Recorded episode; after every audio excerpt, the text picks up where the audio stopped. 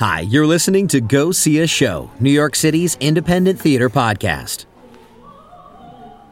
Playwright Lauren Gunderson is one of the most produced playwrights in the U.S., but until now, her play exploring the singular life, work, and legacy of La Marquise du Châtelet has never been produced here in New York. Lucky for you, Duende Productions has remedied that, and their production of Emilie, La Marquise du Châtelet defends her life tonight, is currently on the boards at The Flea. I spoke with two actors from the show after a recent performance. Take a listen. I do like to start with everyone's name on the microphone. Let me know who you are and what you did on the show. And somebody else, please say the full name of the play because I can say Emilie, but I cannot get the full title out. I keep screwing it up every time I try in my head. So, okay, the play is. Emilie, La Marquise du Châtelet defends her life tonight by Lauren Gunderson. I really just didn't want to have to pronounce the French because I would mess it up. With a name like Gonyo, you think I would be able to. But, all right, and, and who is the and who is the uh, lovely actor who is telling us the name of the play? I am Amy Michelle, is my stage name, Amy Michelle Gaither, and I'm also the producer. Oh, amazing! I missed that part. Great. It's great to have you here as well. I'm glad you have. Uh, I'm glad to have your perspective on this. This is going to be perfect. And we also have another performer in the show. Yes, uh, Zaven Ovian. I played the gentleman. Uh, fancy way of uh, just saying all of the, the guys uh, who aren't the main guy. gentlemen, gentlemen, um, all of the. Uh, how do you say? It? Om? Om, les yeah. hommes. Les Les hommes. hommes. Ah, There you go. les hommes. I speak Spanish. Um, anyway, It's more than me. Okay, so uh, then we have the, now I know we have the producer as well. That okay, so now you're on the spot to tell us what is this show? What's your elevator pitch when you told people, "Hey, I'm going to produce Amelie uh, by Lauren Gunderson"? What what is the show? How do you tell them in a quick statement what it is? I don't want to do anything quick. Um, um, well, I say that um, this is about the first female physicist who was a 17, no, sorry, 18th century French marquise who had a long term volatile affair with the French writer and philosopher and composer and everything else, uh, Voltaire. And um, she died in childbirth with another man's child while she was in the middle of sort of disproving, translating and improving Newton's laws of physics. And her work became the basis of Einstein's theory of relativity.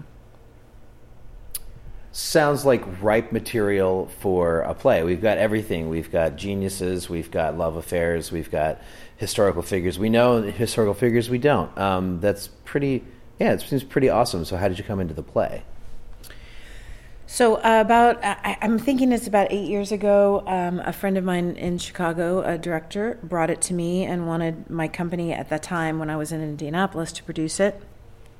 She wanted me to act in it, and she wanted to direct it. And I was actually on my, uh, we were shutting down the company, and I was moving out here, out east. So I did, the timing wasn't right. But we had a reading, a couple of readings of it. And then I just kept coming across it again and again and again over the last several years and kept thinking, I, th- I think I need to do this play. And then I had it all set up to do and had the theater lined up and the director and everything before the pandemic. I was about to say that this is around like uh, January, February Yeah. of 2020. Yeah, Yeah, yeah. yeah, okay. I got my contract for the theater in uh, in early March or of, of 2020, or maybe late February, and um, they wouldn't put a COVID clause in it. It wasn't this theater; it was a different theater. And I said, and they they were still like, ah, we're we, you know it it might be okay. And I was like, I'm not signing this. I'm certainly not putting down all this money. Good moves were made. Uh, so then, of course, everything shut down like two weeks later. So. Um, is this kind of like your company's uh, first foray back then, post-COVID? Yes, this Okay. is my first, my, our first. Uh, before, so in 2019, uh, Duende produced Twelfth Night, um, a, a, that I had devised, that I contrived uh, several years ago. We did that in here in New York, and then uh, this was going to be our next year's production, and here we are, three years later, finally doing it. and it's it's a it's an interesting piece in that, um, as you mentioned, you have all these different characters that you're playing. Um, everyone except you, uh, Amy, And and Voltaire. Voltaire. Um, uh, everyone has like multiple characters that they're rolling through. So, is that with a play like this, where um, no spoilers, obviously, but uh, we go through a lot of time and travel through a lot of space. Um, that's not a spoiler, but uh, a little, maybe a little joke. Um, uh, to get through this piece, um, with all these different people, I, I, sometimes, I, I feel like it's the kind of play that as a director I look at and I'm terrified of immediately because I'm like, how do we, we got to get theatrical. Um, so is this all on the page? Uh, how, uh, uh, this is all me setting up like how much of what you did tonight is on the page and how much of it was explorations with your director, Kathy? Um, there was a lot on the page about stage direction for the different characters, and like for instance, when we go to Cirey for the first time, and they're all like you know f- flying around the house, you know, doing all sorts of things as servants, uh, and we kind of took like what was on the page and figured out how to make it work for our space and our company. And so, you know, there was a lot of things with books. Obviously, she and Voltaire are always reading, always studying. So we kind of we took that, but we changed the the stage directions into different things, and kind of were able to link each scene by um, certain things like that, like the books, the candles, the quills. Um, kind of bring us from one uh, scene, but also one timeline to the next. You know, What did those rehearsals look like? How were you? how were you doing that? Uh, I, I, you know, it's like it's interesting because the scenes are so quick, and you know, we kind of, uh, Kathy was, you know, told us, you know, okay, here's what you know I think is going to happen, and we would stop and start again and figure out, okay, how do we do from here to here? How do we like, you know, she'd say, you know, simulate? like we want to make a tableau here. here are the elements, and then we just sort of together devise things. Um, the way that Lauren Gunderson writes about the play in the beginning, as as I said, I mean, you could do this play with five actors in unitards on a bare stage and beautiful lighting, and it would be stunning. You know, it could it could all be imagination, or, and the way Lauren says says it in the in the beginning is. Um, be, well, I, this is kind of a spoiler, but it, it doesn't matter. But it takes place in the. I mean, it's it's. My character Emilie is in the afterlife, looking back at her life. So in the title, right? yeah, so we're, we're outside of time and space in a way. So Lauren says, you know, this could be a bare stage. It could, or as as detailed as you want. It, it could be anything in in between. Um, so we went more detailed. Kathy wanted more detail, um, but because she's given us this beautiful playground that's not very specifically defined. Within that playground, all this stuff has to happen, and so, um, and then, and I think there's probably a little more than is in the script. A lot of like the tableaus, the um, a lot of the I get I, I call it pantomime, but sort of the stuff where we're acting out the narrative, the exposition. A lot of that is in the script, and Kathy just took that and ran with it. Are y'all? Uh, th- this is maybe a silly question, but I'm always fascinated because I'm awful at like doing dramaturgy when I'm within a show.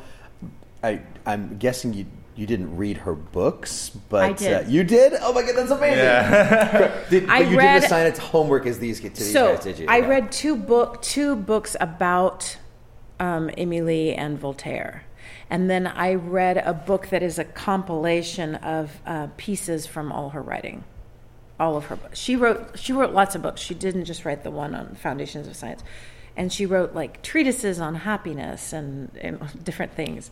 So I read bits of all of that. As a producer, I mean, totally makes sense. As a performer, totally makes sense. How do you find it influenced you? And it, it- did it? What did do you feel it did for you as the performer? Well, the history definitely informed, but Gunderson has done a brilliant job of taking the facts that we know from history, from the letters, from the biographies, from the stuff that was that they wrote themselves about each other and about uh, their work, and weaving it into. In fact, some of the lines are direct quotes Yeah. from Emilie's writing and from Voltaire's writing, and so I mean, she she did a really beautiful job of lifting this right at, and it, it's it's Americanized in a lot of ways. It's a lot of modern vernacular, and it's you know there's a lot of humor and theatricality in it. But the but the bones are real. They're factual. So it it more than anything, I would be reading these books and I'd be discovering, oh my goodness, this is in the play. like you know, you know, this is accurate. This is all really accurate. Um, I also got to go to Cirey and visit the chateau in October. Oh, wow. And I had a private tour of it, and so I got to sit on her bed and sit at her table, and went up to the little the petite theater, the um, that's up in the attic. It's still there, um, which was absolutely amazing. Madame Graffigny, the woman who, the current owner who was giving me the tour, started talking about Madame Graffigny's letters, and that's how we know that it was decorated in blue and yellow, and blah blah blah. And I was like, Madame Graffini, she's in the play. she was a real courtier who hung out at the chateau all the time, you know, and was a visitor there. So, um, yeah, it's it's actually, it it was more just confirmation of more than anything. But there were also little things along the way that aren't in the play that, like I know, for instance, that Emilie lost a baby. Um, She had the, she had the two children with her husband, but they lost a baby. So that scene where she's asking Voltaire if he wants to have a baby, I, it, that adds a little depth for me. You know, that she lost a child. It's fascinating. Um, for again, I want to get back. I, this is a, as an independent theater podcast. Obviously, I like to talk about a little bit of what's behind the scenes, like how you put this all together. Um, you have all of this background research on this one character. You've got how many? 12? 14? A little under that, but uh, the the ones who I speak as, I speak as three different people. I speak as her husband, uh, Secretary Mairan, who was the head of the the academy, and then as Jean Francois de Saint Lambert, who was uh, her final lover, who they did meet in Luneville, and um, and you appear as like all. But so uh, what I want to get to though is like Yeah. how. What Newton. that- that's a lot of fun. That's a lot of yeah. fun for you. Oh, I- yeah, oh yeah, you were Newton. You're Yeah. definitely Yeah, I was Newton as well, yeah. you were rocking a really mean people's eyebrow. Oh yeah, that's You're that's my servant. signature. I am a servant as well. Yeah. I'm you know prince and pauper all, all and, the way. and what happens that's interesting in the play is that you don't you mean there's a little bit of costume movement ish mm-hmm. but for the most part you're in the same kind of base Yeah. costume so talk to me about like finding all these different ways to Yeah. be these different people Uh, knowing the the ages and the places of where they are in their lives helps. I mean, a, a general who's come back from war, who's a husband with children, but who's really kind of more interested in you know the battlefield than kind of the home life is just what I get from the small scene. So that influences, you know, okay, he's probably going to be a little bit more sharp and a little bit more, you know, maybe presentable with his like his uh, general voice and you know forgetting where he is a little bit forgetting that he's just at home with his wife um, and then for well i don't speak as newton but for newton i just kind of was like okay this is the description or this is the character based off of what what everybody's saying about him. Everybody is loving him and everything. So I was like, okay, I'll jump out onto the stage. I'll do this big thing, you know, and I'm I'm I'm Sir Isaac Newton. And then um, as the secretary, you know, he's a little bit older and he's a little definitely um, misogynistic and like you know just really trying to put her down. And he is totally not ready for her to have any kind of response, let alone be entirely belittled by her uh, publicly. Um, so that helps kind of the, with the like proper of you know Madame Marquise and all that, and then um, and then yeah, as as Saint Lambert at the end, it's kind of just the most like honest character, the most boyish character, the most like grounded a little bit in where he is and what he's doing, and still young and like bright eyed a little bit, wants to become a like famous poet, and is suddenly surrounded by two of the most famous writers of the age. um, into uh, the presentation of this, I, I, I'm glad this popped back into my head um, as I was thinking about your, like how you were doing, uh, how the show is being presented. Um, right at the top of the show, the question popped into my brain because you looked right at me and asked me a question, and I had I bit my tongue. I was like, uh, "Don't say anything because I don't know if this is okay yet." I so I indicated to you. Has anybody responded? Are you getting words back? Um, not so much. I, I, some of the audience, like tonight, was are vocal but not verbal. So hmm. I, I'll hear like, Oh, you so know, so- well, I, I mean, but- I mean specifically to when you asked me yeah. that question. So I ask somebody specific every night, "You're dead," you know, and I've I've gotten a, a few people who go. "No." you know, they That's just great. kind of do Oh, a little man. no and tried shake their to heads. give the biggest, But I loved it. I loved it. Something, but I, Nice shrug. yeah, that's, that's really what I did. I don't know. Am I? I really wanted to say I. I hope not. And I was like, I don't know the rules of this particular performance if that's allowed. So I just I love that. Um, Whenever we, I love even- that you responded. Well, though. and it's it's nice that you all invited us in. Uh, Mm-hmm. There's a number of times when I got. I, I, I'm not. I shouldn't say got caught, um, but uh, I noticed you all looking directly at me, Mm. um, which was I, I was seated alone in the middle of the audience, so it was kind of conspicuous. But it that was an interesting choice uh, as as part of the show, and I one that I personally very much appreciated. So, Yeah. um, is that something Kathy y'all coached y'all on, or were you just like, this makes sense? Like, Uh, the script is really clear that Emilie speaks to the audience. Mm-hmm. Okay. The entire play. I mean, she's telling this to the audience Mm. from the moment that she discovers them, which is that moment that you're Right. talking about. Um, You're also like everybody's just right here, so it's like yeah, That's true. We It's one of the reasons I chose this theater yeah, is because you know it's it's very intimate. You can't not see people's faces. no one's more than 10 feet No. away from you. Yeah, no, It's and just so not possible. you know, why why try to ignore the people No. who are here? And like you know, everybody says that the audience is the final character of the If play. only all actors understood that. yeah, Sorry, this is the director. Sometimes you're just like, just look at them, talk to them. Yeah, they're helpful. here. It's Um, great. You Well, get to know. so much of my training in Shakespeare is is about um, the fourth wall is an is an invention of the 19th Yeah, century. I was about so to say, th- like, that you do never came around straight up. until the 1800s, and so the idea of a fourth wall didn't occur to anybody in the in the um, in the Elizabethan world, at least. And um, and the audience was a character in the play, and they were absolutely involved, and they did respond. Yeah. The- you know, the Elizabethan audience was rowdy. They throw stuff sometimes. I mean, when Hamlet said to be or Show, yeah. not to be, that's a question. Somebody probably said something back. what do you mean? Yeah, you know. um, so that's that's a very comfortable idea to me. Is that the audience is is in this with us? I know that that's not so much comfortable for a lot of modern audiences. They don't necessarily want to be part of the play, but. But that's Sitting in the dark, think it's they're a like, device of this play. Yeah. It's, it's definitely the world of this play. Well, it's one I dug personally. Cool. So, Good. Good. last question. Um, why? Okay, so with the caveat that it should have been uh, 2020, uh, why now? Um, why this piece now? Um, I, I really like that. Um, you talked a little bit about the modern vernacular here. That it does like. I feel very strongly that a piece like this speaks to modern the modern moment, but I would love to hear your thoughts on that. I would love to hear your thoughts on that. Well, I, I'm I'm the interviewer. Here's why. It speaks to me. Bye, Shayna. Thank you. That's all. Shayna, stage manager. Stage managers make this whole things happen. So Oh, if you don't have a great stage manager, you are host. So She is our goddess. yes, Um, we obey her. the world is complete. Yes, the genius. the world is complete. Um,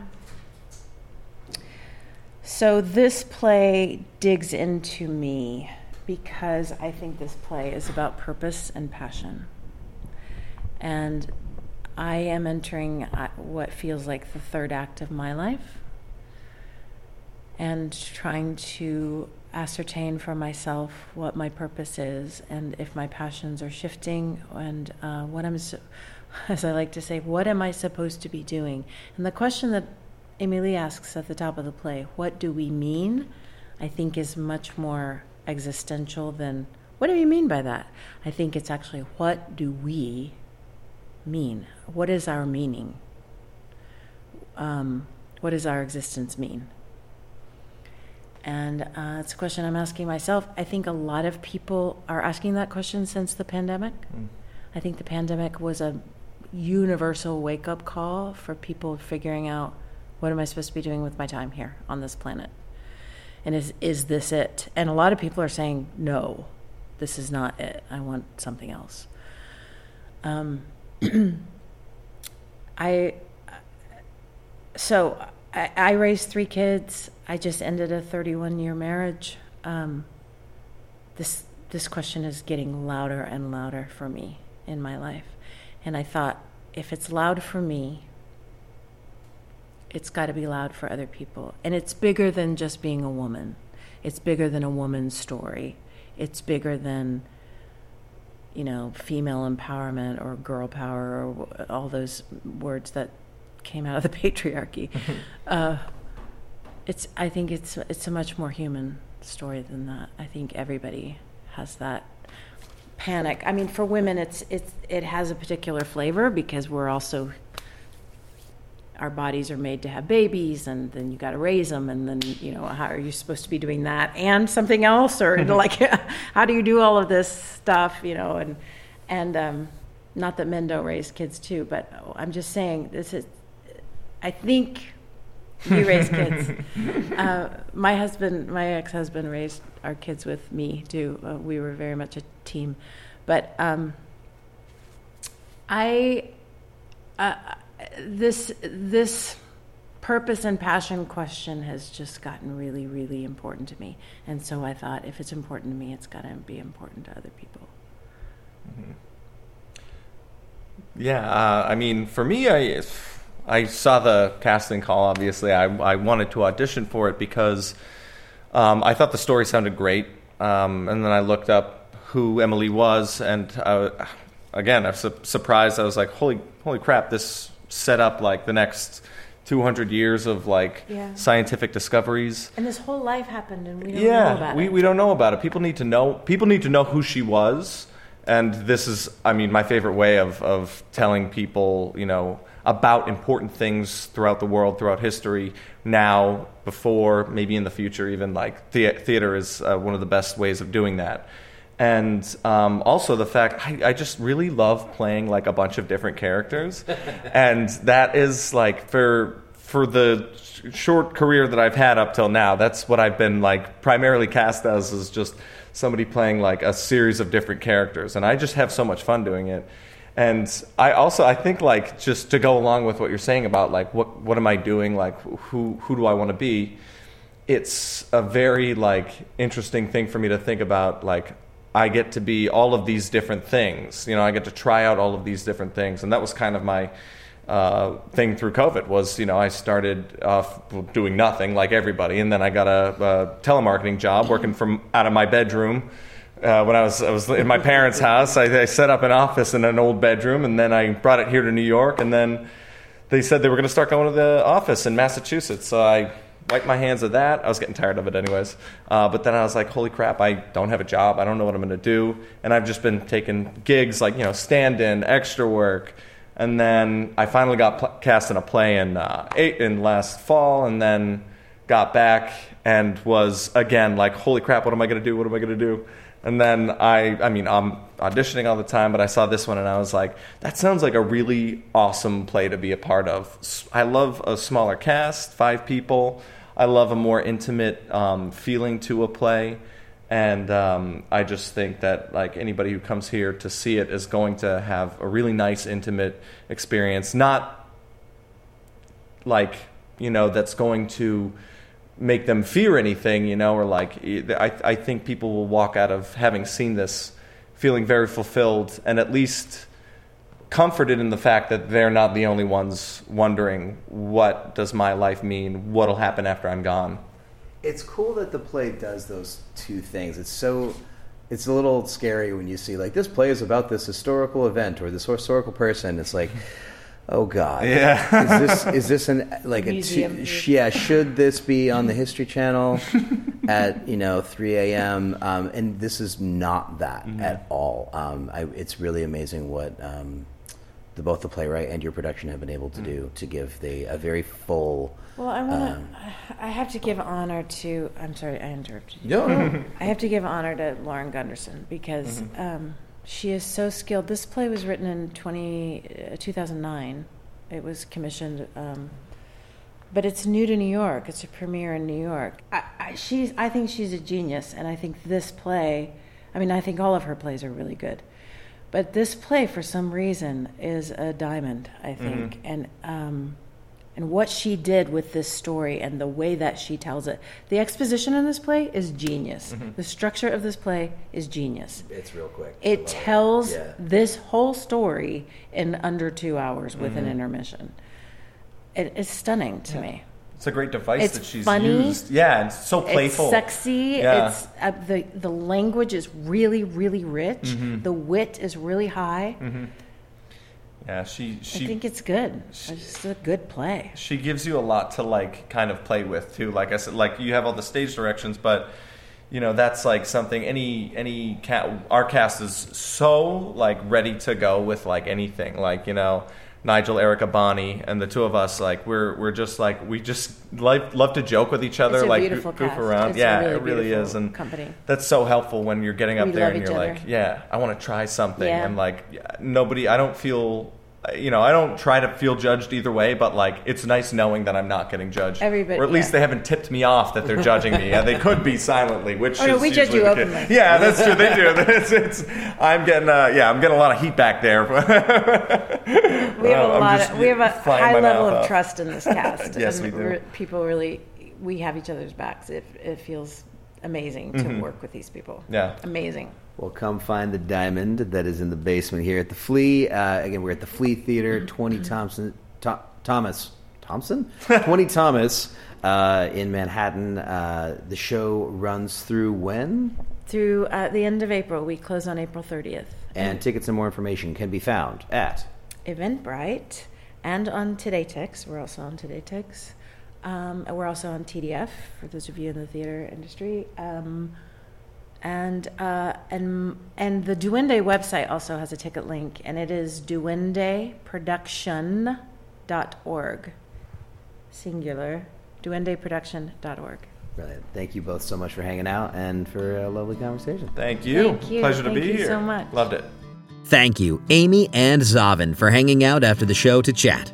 You've got one last week of performances to catch. Émilie, La Marquise du Châtelet defends her life tonight at The Flea Theater, 20 Thomas Street in Manhattan through April 30th, 2023. Head to Duende Production, D U E N D E, production.org to learn more about the producing organization and search Émilie, E M I L I E, on eventbrite.com to book your tickets. Thanks to you for listening into the podcast. If you dig it, please like it on Facebook, facebook.com slash go see a show.